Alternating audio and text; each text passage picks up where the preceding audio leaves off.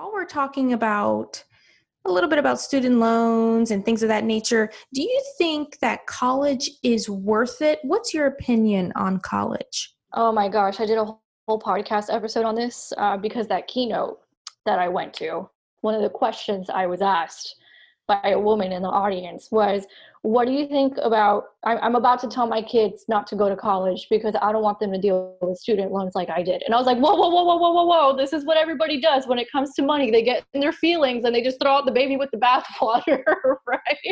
Let's think about this for a second. Um, i think it depends. Obviously if you're going to be a lawyer and a doctor probably um, you need some training or an engineer or an architect or, or things like that. Um, I think there's there's more options than people realize. There's grants, there's scholarships. In Florida, we have Florida prepaid college. You know, my parents started saving for my brother and I literally like the day we were born. You know, they started um, you know, so it, you have options. That's number one, and a lot of people just don't know what options are available to them. I think the second thing is um, it, like it totally depends on the kid. You might have a kid who's like totally meant to be an entrepreneur and it's just kind of like not necessary.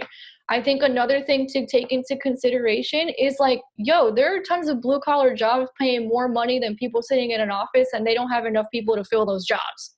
You don't need a degree for that. I think that depending on who you talk to, some people say, oh, absolutely, college is totally worth it. And I know for me growing up, that oh you're going to college. Like that was your ticket to success. That was a one way shot. Yeah um, they say that a lot in minority communities it's like always get an education like this is your one way to success. And then i think what they weren't counting on is like hey you're going to be 40 grand in debt and the economy is going to you know go down the shitter. And like it's not even going to rebound like this is the other thing we need to stop lying to people about. Like are the jobs numbers good? Is the stock market doing okay? Yeah, those are not good indicators of an economy. Not even close. What they're not telling you is people are working two or three jobs. Right. Exactly. That's just the reality right now with that said, as we, I mean, we're already halfway done with 2019. What do you think is going to happen next year in 2020? Do you think, because there's some speculation going on talking about, oh, we're expecting another downturn, or oh, the economy is doing really well, depending on who you talk to. so, what do you think is going to happen, and what should we do to prepare? I mean, I think downturns are just a part of the game. Like, you always have to be prepared for them. That doesn't mean like, you know don't invest. Like that's that's the stupid thing. Like people are like oh my god i'm going to lose all my money. Do you realize that the people who left their money in the funds or threw money in during 2008 they came out fine. They came out ahead of everybody else you know? So i think um, warren buffett what is it that he says? Warren buffett has a lot of quotes about not letting your emotions get in the way when it comes to investing um, and he's right. I would venture to say you can't let your emotions get in the way when it comes to money. Do downturns happen in the stock market? Yeah, we know this. We have plenty of data to support the fact that there's probably definitely going to be another one in your lifetime, right? But it's not the end of the world. It comes back up. That's the idea. Like it's just the nature of the stock market. Um, so I wouldn't tell people, "Hey, pull out all your money." That's that's like the last thing you want to do. I will say what I'm doing personally is I'm trying to sock away as much money as I can so that and like when that downturn happens, I'm just going to be throwing in some cash. There's going to be a whole lot of things on sale. Absolutely. And I think, you know, we've been my husband and I we've been listening and asking our mentors and listening to a lot of podcasts and things like that and seeing what other people are saying and people, you know, of course it's all speculation. We can't predict the future, but yeah. Um, there there are indicators that we're due for that economic downturn. And so what people have been saying is stack your cash. Yep. Buy anything. Real estate is too high right now. Of course that's what they're saying. You can still find a deal out there but in general they're saying I would hold on to your money and be ready so that when the economic downturn does happen, everything is, you know, like you said, for sale and um, at a discounted price. That's actually a great time to buy. So we missed out on that because I was a freshman in college when uh, 2008 happened. So I was a junior. No money. yeah, I was a junior, so I had no money. And either way, I didn't know back then what I know now. Now I'm like, oh, I get it. I remember I say this story a lot. The night Donald Trump got elected, right?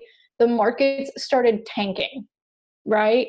like the the world markets started tanking um i mean it was a, a, crazy and i was watching this and while everyone's crying on twitter the the what i did was i set up an automatic transfer and just dumped money into investments i'm like it's going down now but i'm going to ride this thing on the way up because there's a lot of stuff on sale right now and you know what? I think Warren Buffett had this quote like, while everybody's buying, you should be selling. And yeah, so it's uh, buying something like that. Like when people are greedy, be wary or fearful. And when people are fearful, be greedy.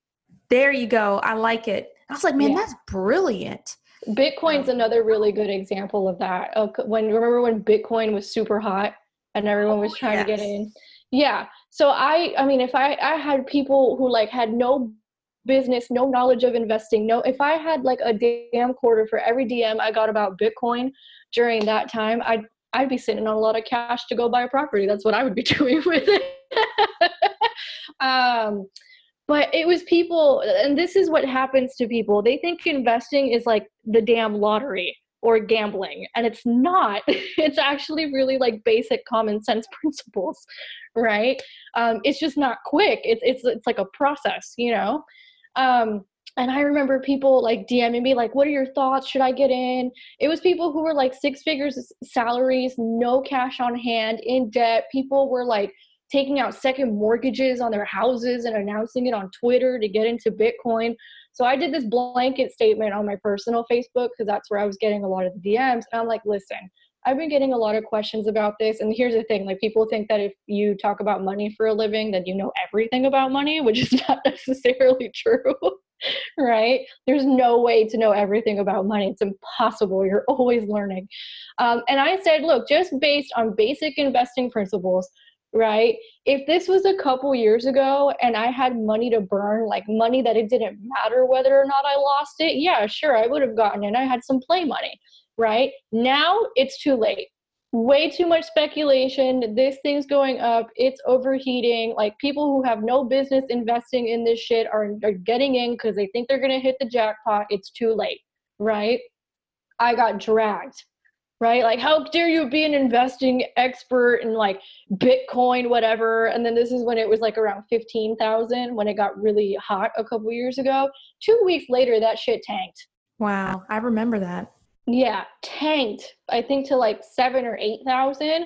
I mean, my personal finance blogger friends and I were watching the the um, tickers live. Like, up oh, here it goes.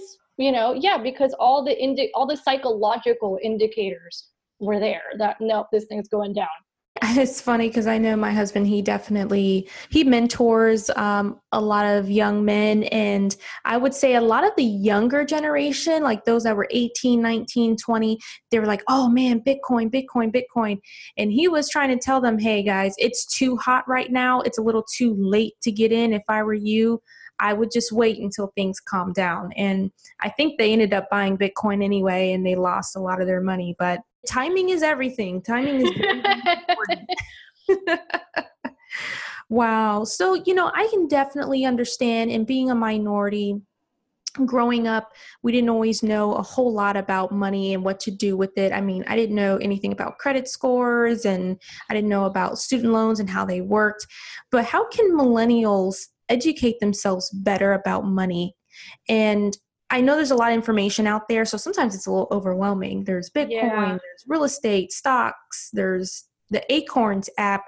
You know, how does if I were a beginner, if I just turned 18, what's a good resource that you would recommend to get educated on what to do with your money? Oh my gosh, I wish I would have started at 18. I'd be Me too. further ahead. Like started at 22. Mm-hmm. Um, so I used to get asked this question a lot back when I started blogging.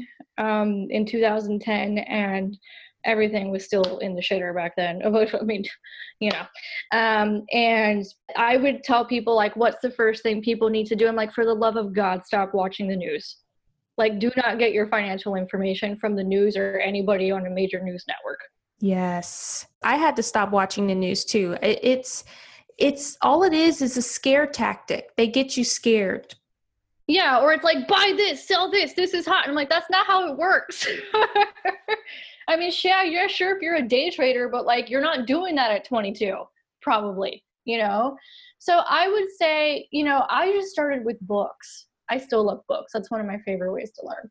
Um, and it was just like really basic stuff. I think the first book I ever read was um, Ramit Sethi's "I Will Teach You to Be Rich." Ah, I think that's like yes. I think that's the first finance book I ever read like nine years ago. And I was like, oh, okay, this is basic, this is simple. And I think what happens to people, and, and this used to happen to me, and this goes back to programming, education, all that kind of stuff. I assumed that because I was bad at math in school, right, that I was bad with money. So I had to get over that. And the more I learn about money, the more I'm like, this isn't really math I mean, it is math, but it's super basic math, like you and I were discussing earlier today. This is more psychology and like handling your emotions and handling your decisions and handling your actions. Absolutely. I I wholeheartedly agree with that. I mean, money is very emotional for a lot of us because most of us probably grew up with not having a whole lot of it. So when we do have a little bit of it, we tend to make crazy weird decisions. So yeah. I, I agree with that. Yeah and it's very like not logical right? So we're taught right. that and it, it goes because you know the whole i was having this conversation because immediately this is going to trigger the shit out of people immediately just trigger warning right? Immediately. When i said that thing last night about the 400000 to comfortably sock away half your income accounting for life basically and all the crazy things that could happen in life. Someone was like oh well you know less than 5% of americans are and they weren't being mean. I understand where they're coming from. I used to think the same way. I was a freelance writer. I spent like days in, in research and data right? The thing is that if we're not careful right we're going to see ourselves in the 95% of the world that's broke instead of the 5% of the world that figured it out. Mm. Wow. I'm like, if there's literally just one person who did it, you can do it too. Problem is, you don't think you can and you're not committed to it. Yep. Which goes to the mindset. I mean, your mindset is everything. So, can you speak a little bit more on what's the mindset that it's going to take for us to really dominate in our finances? I think a lot of it is an unlearning so most people i'm going to put like this on a scale right? So on a scale from i'm in debt up to my eyeballs to and like i'm about to file for bankruptcy to or live under a bridge or something most people are not in live under a bridge status. They just file for bankruptcy right? Um, which by the way is not a bad thing if you're using it the way you're supposed to. Like that's what it's there for. Um, so on a scale from that to like i don't know grant cardone right? Since we were talking about him or Tony Robbins or any of those guys, mm-hmm. right? There's this middle path where you hit zero, right? Like, all right, I'm I'm at a starting point zero. The problem is most people are not starting with nothing. They're starting with less than nothing. So what that means is you got 40 grand in student loan debt. You got into credit card debt because you didn't know you were doing. Well, guess what? That happens to everybody because it's not we're not educated on how these things work right? So there is a certain level of competency that you need to reach first. And I call this financial solvency, basically, right? Which you, you need to get to a base level. And Maslow's hierarchy of needs talks about this. You need to get that, that money at a base level, right? So you need to go from like minus 40 to like maybe zero. That's your first goal right? What is that going to require? That might require, you know, whoa, I need to evaluate my spending here and see where my money is going. That may have to require that you don't buy a latte. You know, that may require that you don't use credit cards for a while. That may require that you learn how to manage money for the first time. And then you'll get to financial solvency, right? Once you're there, right? And you want to get to the next level, it's a different set of rules it's definitely going to take a different mindset, you guys, in order to achieve wealth. And as a matter of fact, I remember the book that I read, Secrets of the Millionaire Mind by T. Harv Eker. One of the first things they talk about is wealth is a mindset. So before you get those dollars in your bank account, you really have to transform the way you think. And like Amanda mentioned, discipline is going to be a really huge one but if you can be open minded and be willing to learn and willing to grow and try new things, you'll be well on your way. But it definitely is a mindset thing first. Yeah, and what's interesting is the set of rules to start making money and building wealth, you have to take risk. You have to spend money. You you have to do things that, that you were told not to do just to get to financial solvency. You're absolutely right. Risk. We have to do it. And I think some of us are so there's you know there's two different types of people. There's people that are risk averse that don't like taking any risk. Sometimes i, I fall that into person. that category. I used to be more of that person like there's that immigrant family thing like yeah right right. yeah. and there's the other side where you have the daredevils that i mean they will risk it all. They're betting the house. I think you need a little bit of both. You definitely have to take risk period. But um, this is another warren buffett quote here but i believe he says risk comes from not knowing what you're doing. So your goal is to minimize your risk as much as possible right. and increase the reward but you do have to do something. Yeah. It, nothing's going to come for nothing Exactly. You're not going to get something for nothing. It's just impossible. And I'll have people come to me and they're like, oh my gosh, it costs so much money to work with you. I'm like, yeah, that's the name of the game, right? Like, you're not going to get something for nothing. Or they're like, oh, I don't want to do sales. It's so scary. You're not going to get something for nothing. Right. Somebody's got to do it. you know, I think, um, and a lot of it goes down to like, speaking of mindset, what I've known, a lot of it is, you know, lack of education in terms of how money works. A lot of it is also just self worth issues. That mm-hmm. is huge. You know, um, people just not trusting themselves, not having that confidence. That comes from a million different places um, and reasons for that. But that's massive. I mean, the amount of people are, who are too scared to make a decision on anything is astounding. Oh, yeah. Indecisiveness. Oof, that can really hold you back. Right. And if you want to build wealth, well, you need to start getting decisive. And sometimes you need to be decisive real quick. Sometimes being indecisive is way worse than taking the risk itself. So, yeah, it's better to take some action you know you don't want your mistake to be you know monumentous but it's better to learn and grow and fail fast and fail forward right and on your hands and we can also reevaluate the idea of failure right because like i said i'm in the process of scaling my company i'd say 70% of the things i've tried has worked out but there's that 30% that's like nope that didn't work you know, uh, that didn't go the way I was expecting it to. Ooh, okay, got to pivot, right? We got to adjust here. But it's not, people take failure to mean like, I'm not smart enough. I'm not, they automatically make it about themselves instead of just being like, oh, this is a data point. Failure is part of the process, and we should really be embracing failure more and that's something we talk about on our podcast a lot is failure is part of the process you guys before we get to that success before we get to that pot of gold at the end of the rainbow. But yeah. embrace it learn from it grow from it right? And just get back up on your feet and keep going. That's, that's the of the game. that's where resilience and tenacity comes from. I mean i'm really good at sales for my company now but you know back in 2015 i was going through a rebrand and i was um breaking even. I got rejected 60 times in one month. Wow. And people hear that and they're like, What? How did you survive? I'm like, Well, I took a break for a minute because another opportunity showed up where I was like, Oh, here's money now. Right. And this, I'm very big on being open to what's being shown to you. And what was being shown to me was, Hey, double down on the content marketing for now. Um, so I was like, Okay, it's here. I'm just going to take it. Right. So I took a break for a minute. Right. But I didn't completely stop that right there, you just have to be consistent. 60 times. Wow. That's amazing. We would have never thought. 60 times, right? Um, and I was more of a novice. I was still learning. The mindset in terms of sales wasn't quite right yet. you know and what's so funny is a lot of the people who rejected me back then are now paying me thousands there you go and what's incredible about that too amanda is look how far you've come and look where you're at now yeah know? So it's i say it's a good thing that you had those 60 rejections because it brought you all the way here yeah of course and and people don't see it that way right they just want it so fast and so quick right? Or they make it about themselves as a person so easily, or they get so like they just start beating themselves up like crazy.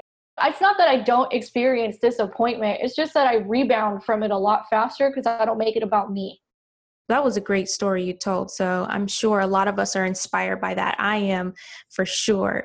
We're having such a good time here on the podcast. But I do have another quick question for you as we start to wrap up.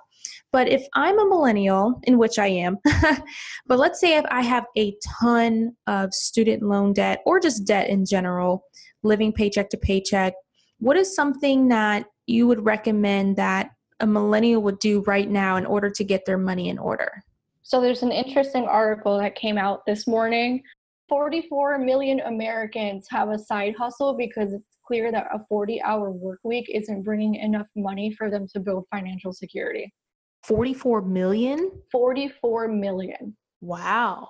Driving for Uber, they're freelancing, they got a part time job, they got something, right? I mean, it was the same for me. Like, I ended up getting a job as a recruiter. I didn't give up freelancing just because I had that job. No, no, no. I learned my lesson at that point. Absolutely. And I think what I think what you're trying to say is, hey, you do what you have to do to make money pay the bills, pay down the debt. You know, if that means you have to join Instacart or, you know, maybe do some handyman work on the weekend, you do what you have to do, right, in order to get your life right. Right. And it's not that deep. And um, it is what it is right now. Or, you know, I have a, a friend who had credit card debt, student loan debt. She's not a millennial she's Gen X, but she still has that student loan debt hanging over her and it's driving her crazy. She had this intuition where she's like, I got to sell this house. I don't know where this is coming from, but I just got to do it.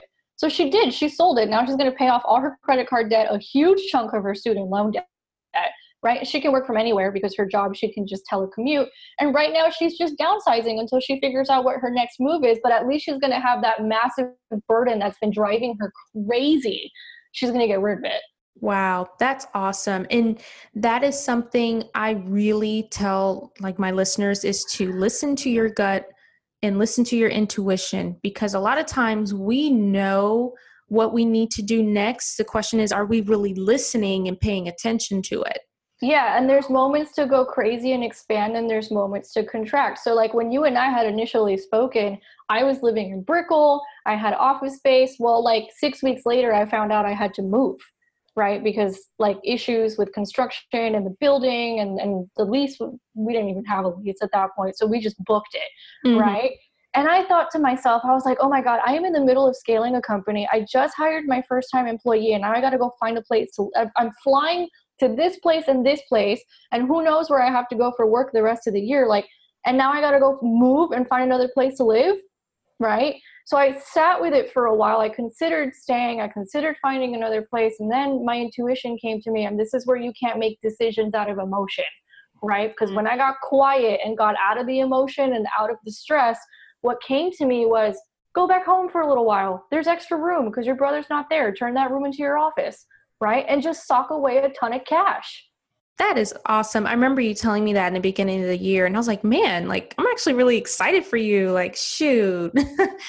if you can go home and and really just start house hacking and start saving some money i mean there's nothing wrong with that you guys no i think society tells you a bunch of bullshit right so and and this is this is what's so interesting because the key to all of this is to be very good with yourself right like you have to have a pretty healthy sense of self in order to have a good relationship with money and i would venture to say anything right? So society is always going to be telling you go buy a house, right? Well, that may not even make any actual sense for you based on your situation and how you want to live your life, right? Or they're always telling you like go buy all these things, you need new clothes for work. Do you? You could do a capsule wardrobe and just spend really good money on a few pieces that you can use over and over again in different ways in the last few years. Right? So like don't question things just don't don't take things at face value. Most of what society is trying to tell you is to keep you broke. Exactly.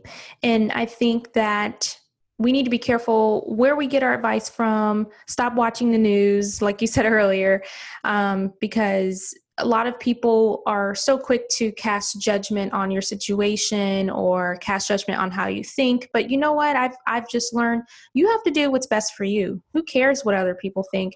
If you have to move in with your parents or move in with the roommate or whatever it may be you do what you have to do if that means it's going to get you to the next level and you're building your legacy then by all means do it yeah, I have a friend who's about to make some big investment moves, so she's stocking away a lot of cash. So her and her husband decided to sell their house and move into an apartment to free up cash flow. Right now, people on the internet will see that and they'll be like, "Oh, they're going broke because they just moved into an apartment." No, that's not how. Like, right, right. like people just make crazy assumptions and they have no idea. And one of the things I teach people is, and with sales and things like that, is like, don't ever assume anybody is broke because it's rude AF. Never assume. You never. You don't know what the know. situation is, right? You might think, oh, this girl moved back home. She's running out of money. No, this girl's saving half her income right now.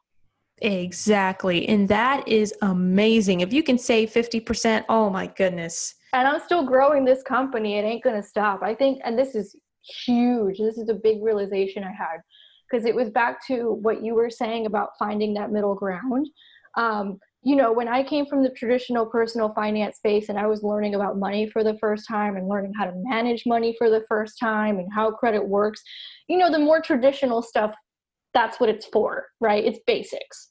Um, and I remember operating under that way. And I did end up with really good habits. Like I never really overspent. You know, I, I got very clear on what it is that actually mattered to me. Um, so in that sense, it was awesome, right? then you get to a level where you realize okay this is not a spending problem this is an income problem right and then you have to start putting in other um, ways of, of thinking and acting and behaving right so what i noticed used to be very difficult for me was well i don't need a lot of money to live and this is what happens with a lot of frugality people right so then what would happen was i would get lazy right? Because I'd be like, well, I don't need to work that hard because my expenses are so low. And a lot of people will tell you that. They'll be like, lower your expenses and then you don't have to make as much money, right? Well, when life kind of hits you square in the forehead and you get a couple surgeries in a month, you start to realize, wait a minute. my expenses may be real low right now, but no, I got to keep making money. And you know, it's funny because I've been listening to a lot of Grant this year, but he talked about in, I think it was the Millionaire Booklet, but he was saying, and he may have also saw, said this at the conference, that you can keep lowering your expenses, but eventually you're just going to get down to zero, and but you'll never really be down at zero until you're dead. yeah, so exactly. stop trying to focus on lowering your expenses. You really need to just increase your revenue, increase your sales, increase your income yeah and again small. again total basic math problem. So let's say that you're doing what you and i are doing right now right? Because that's the stage of your life you're in and you're like i just want to stack some cash right now right? And you right. make the decisions for that. In order to do that by the way you need mobility. Like you need to be able to move.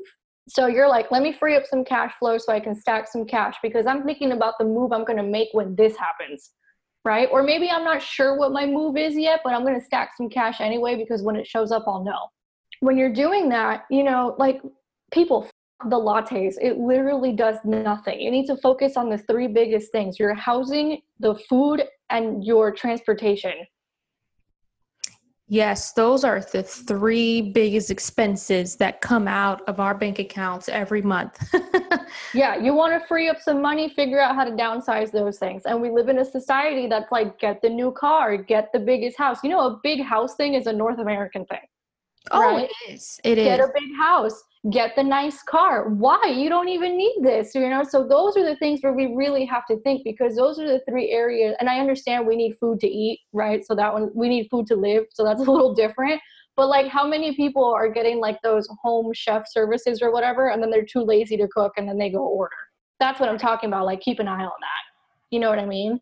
But those are the three. Like, you want to free up some cash flow and stack some cash forget the lattes. Those are the three places you need to look at. I I couldn't agree more. And that's actually something we did recently this year. We are we just moved about 2 months ago or so, but we lived in a very nice neighborhood, but it was a big house. I mean, we had so much space. I didn't even spend time in the other bedrooms. And we're just like, I mean, why do we have this big house? It's nice. I was comfortable. It's beautiful neighborhood. It was the American dream. But we are so serious about our future and building a legacy. We're like, you know what? While, while it's just us three, we only have one kid, let's downsize a little bit so that we can free up even more cash. We can put that to investments, we can build our businesses, we can use that for marketing for the podcast. You know, it's just amazing when you start taking control of your finances. It may mean to make some decisions that you don't want to do. I mean, I didn't really want to move per se. I was comfortable. Yeah. But I. I was like, you know what? I care more about my future than me being comfortable right now and building a legacy for our son. So, you know what? While we're young, let's go ahead and move. So now we're in a nice little beach house here in Delray, is what I like to call it. So we're it's a little bit smaller. It's actually, you know what, I shouldn't say a little bit, is a lot smaller. but let me tell you, it's great. I'm really enjoying it here. We're five minutes from the beach, and everything is just so much simpler now because now I know where all my stuff's at and I use every room. Right, and you probably feel like you've free, freed up a lot of mental space so you can just focus. Oh my goodness, so yeah. much mental space. It's easier yeah. to clean, it's less on, you know, the electric bill. Everything is better and the location is perfect. So, you know, when you go small and when you downsize, that doesn't mean that you're losing. You know, it could really mean that you're winning because now you're telling your wallet, no, I'm in control. I can still have a good life. We can still live in a very nice place. But now I'm just going to redirect some of those funds and I'm going to put it to work, right? It's better to do that than to just live up to some fake image and people think you have nice things like nobody cares about that and there's a lot of people doing that. And by the way if you like nice things there's nothing wrong with that. It's just right. how you're going to cash flow it. That's the thing you know? And there's ways to do it. That if you want if you have expensive taste okay go make a lot of money exactly. You know, exactly. that's okay but you're going to need a lot of money um, and that's fine right? If you're willing to to put in that that kind of work. And the other thing i've noticed and this used to be very difficult for me as well until i realized i was just complaining and bitching um, was if i don't know why i'm going to use the money it was really hard for me to make money just for the sake of having money right like most people don't want money just because it's money most people are like what am i going to do with this money like what is it going to be used for so I feel one thing that's helped me tremendously is getting clear on like, okay, I, you know, obviously my company is going to keep growing. That's the other thing is like you get to where you wanted to go and then you're like, this ain't shit. right? and then you get depressed, right? And I was like, oh, now I understand that depression that entrepreneurs talk about where it's like, I hit a million dollars and I got so depressed, you know? I was like, oh, I get it now. It has nothing to do with them having money, which is what people assume, right? It has to do with they realize number one, they haven't reached their fullest potential, and number two, it's not as much money as they thought it was. Exactly. That's what's really going on. And I didn't understand until I hit the six figures. And I, I mean, everybody in the finance community goes through this. Like they think they hit the six figures and they're going to be set, right? And then you get there and you're like, well, damn, taxes. right? Let me tell you, yes. Right? And expenses, right? Um, so you you you kind of dip and you hit a depression. And I realized the other reason is because it was so much easier to get to that six figures, right? Then I assumed, well, if six figures was this easy, then maybe seven figures is easier. That's what I started thinking. Um, you got to put in the work first in order for it to be easier, but that's still where my mind was going.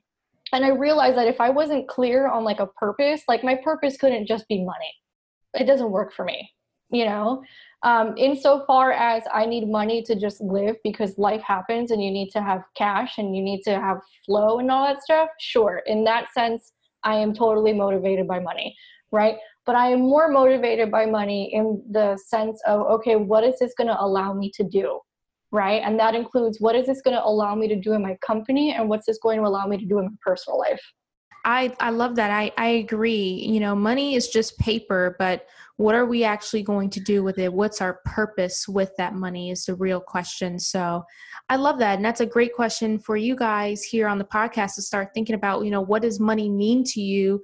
What will it allow you to do? And maybe that'll help motivate you to make some of those tough decisions that maybe you've been lingering on so that's awesome last but not least amanda what's what's the next step for you? And also how can our listeners connect with you further outside the podcast? Yes. Okay. So next step for me is as you mentioned we're scaling. So we're actually going to be coming out with a new training next in early 2020 which has been very highly requested of me which is all about money mindset. It's looking like it's going to be like a year long mastermind. I'm very excited about it um, so that's when you're going to make quantum leaps. That's when this information is going to be the information that helps you.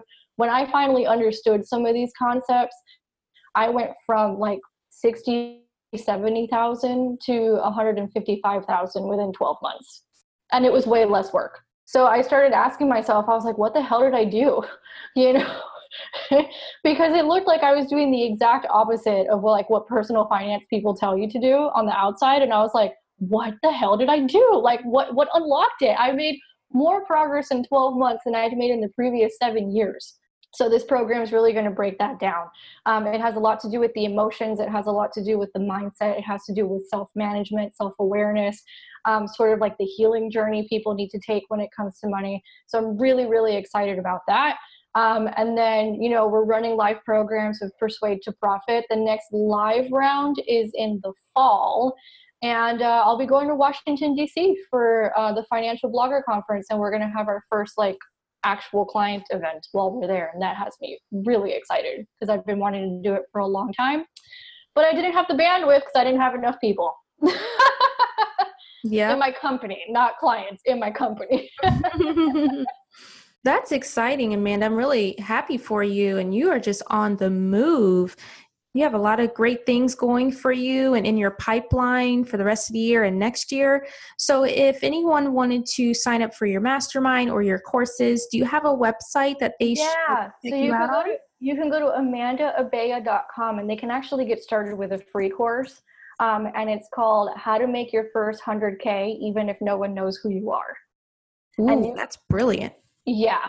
And you could go to Amanda Abella, that's A B as in boy, E L L A dot com forward slash influencer.